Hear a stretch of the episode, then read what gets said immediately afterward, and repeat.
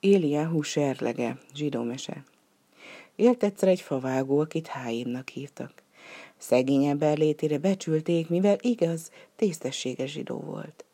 Abból élt, hogy a környékbeli erdőkben összeszedegette a száraz gajakat, taligáján hazavonzolta őket, odahaza pedig tüzelőnek való rőzsekötegeket készített belőlük, és azokat árulta.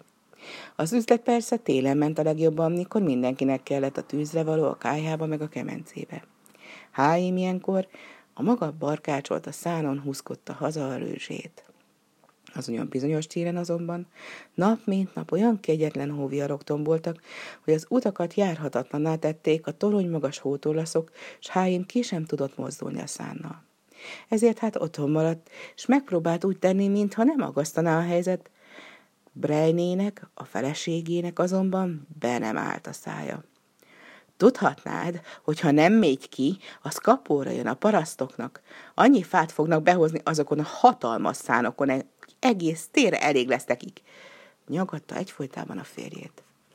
Hát tehetek én róla, védekezett szegény háim. Látod, mi a helyzet? Elfordult tőlünk a szerencse. Nincs mit tenni, bízzunk benne, hogy jobbra fordul a sorsunk de hisz a nyakunkon a pészák, zsörtölődött Brejne. Annyi sincs, hogy megvegyük a maceszt meg a bort, a harról vagy a húsról már egyáltalán nem is beszélve. Az örökkévaló bizonyára gondoskodni fog arról, hogy méltóképpen ünnepelhessünk Pészákkor, felelte bizakodva Háim, és a Zsoltáros könyve miatt. Nem volt tanult ember, de minden szabad idejét a Zsoltárok olvasgatásával töltötte. Brejne azonban továbbra is mondta a magáét. Háim felsóhajtott.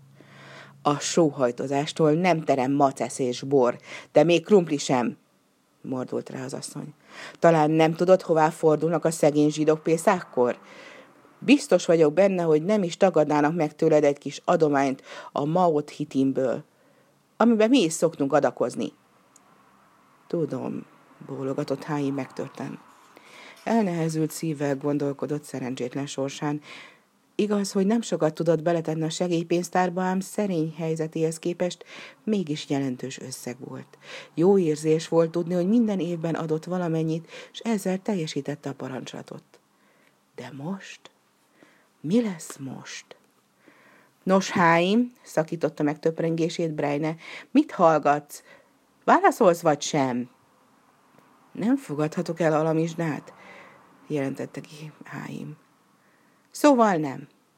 No, és lennél szíves megmondani, hogy a büszkeségedből hogyan vásároljak be Pészákra? Legalább a gyerekekre gondolhatna már, ha magaddal, meg velem nem törődsz. Háim egy darabig hallgatott, majd nagy nehezen megszólalt. Mit gondolsz? Nem tudnánk eladni, vagy zálogba tenni valamit? Brejne gúnyosan felnevetett.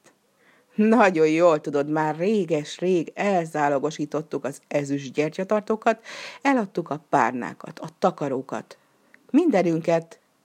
Nem maradt semmink, csak a szegénység, de nem hinném, hogy arra találnál vevőt, mondta keserűen és sírva fakadt.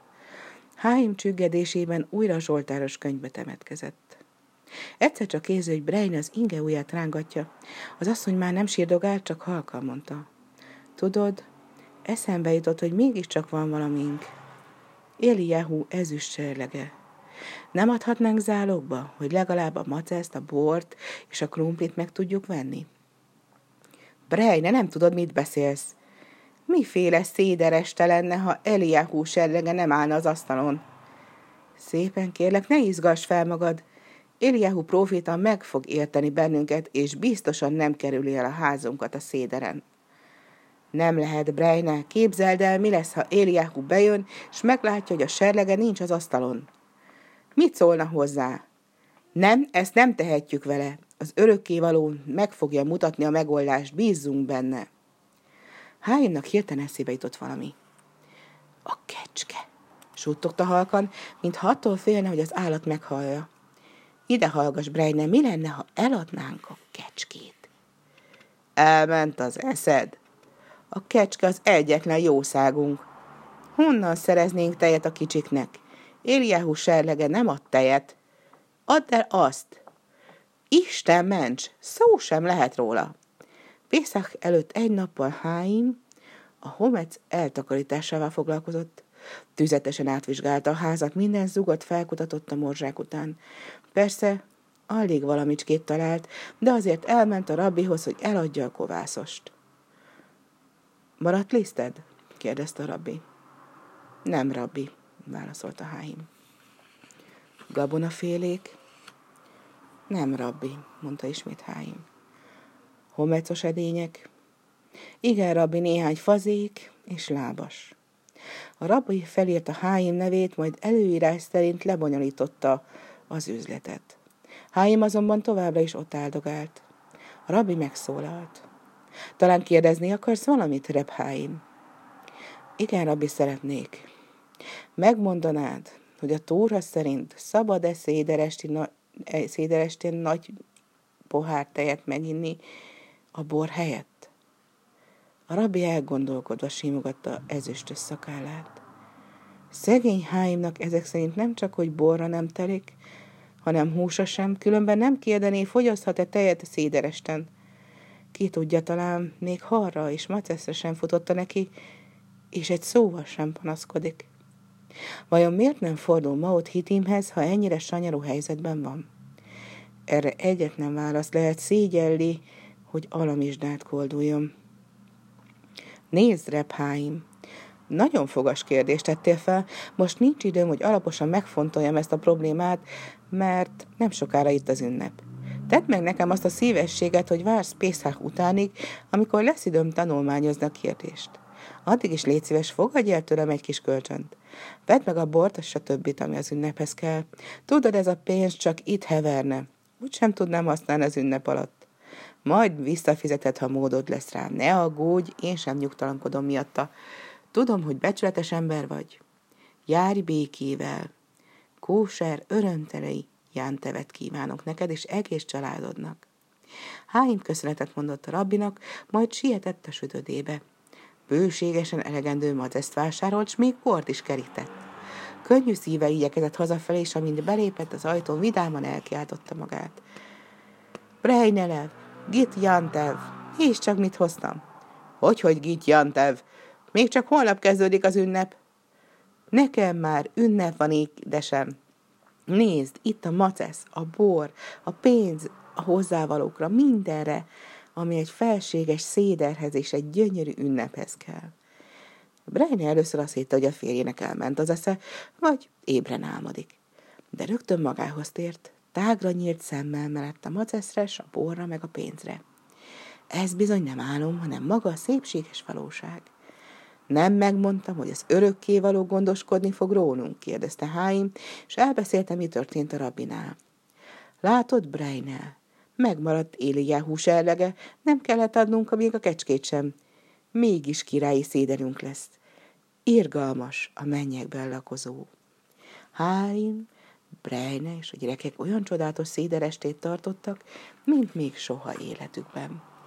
Mikor Brejne kezében gyertyával kinyitotta az ajtót, hogy Éliáhú próféta bejöhessen, ha arra jár, egy öreg zsidót pillantott meg. Git Jantev, mondta a látogató. Brejnek is megriadt, de a szelít hangtól megnyugodott, és behívta az öreget.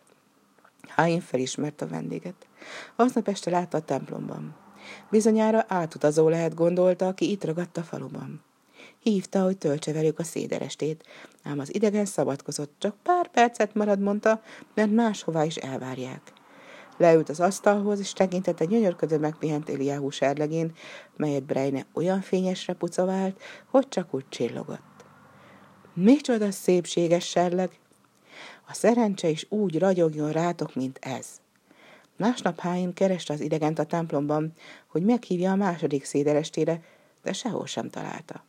Kérdezősködni kezdett, nem látta valaki a tiszteletre méltó idegent, de mindenki csodálkozva nézett rá. Miféle vendég? Itt ugyan nem járt senki? Mit beszéltek, hiszen itt ült az asztalomnál.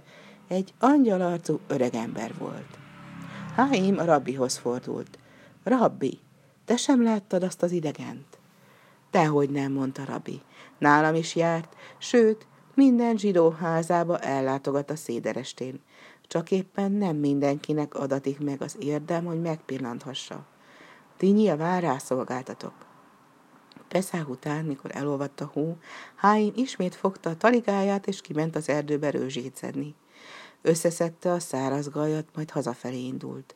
Úgy látszik, jobban megrakhatta a taligát, mint máskor, mert a kerekek belesüppettek a sárba, és meg sem moccantak. Háim hiába húzta volna a makacs jószágot, mint a ragasztották volna. Elkedvetlenedve dobálta róla a gajakat, hogy könnyebb legyen a teher. Majd megrántotta a taligát, és a kerekek hirtelen kiszabadultak. Nicsak, mi csillantott a sárban? Lehajolt, és csodák csodája egy fényes aranypénz ödlött a szemébe. Gyorsan ásni kezdett, és kisvártatva foszladozó erszényre bukkant, melyből egy rakás, fényességes aranytallék burult elő. Micsoda hihetetlen szerencse! Attól fogva Háim nem volt többé szegény, a szerencse olyan fényesen ragyogott az egész családra, mint Eliahu míves ezüst cserlege azon az emlékezetes széderestén.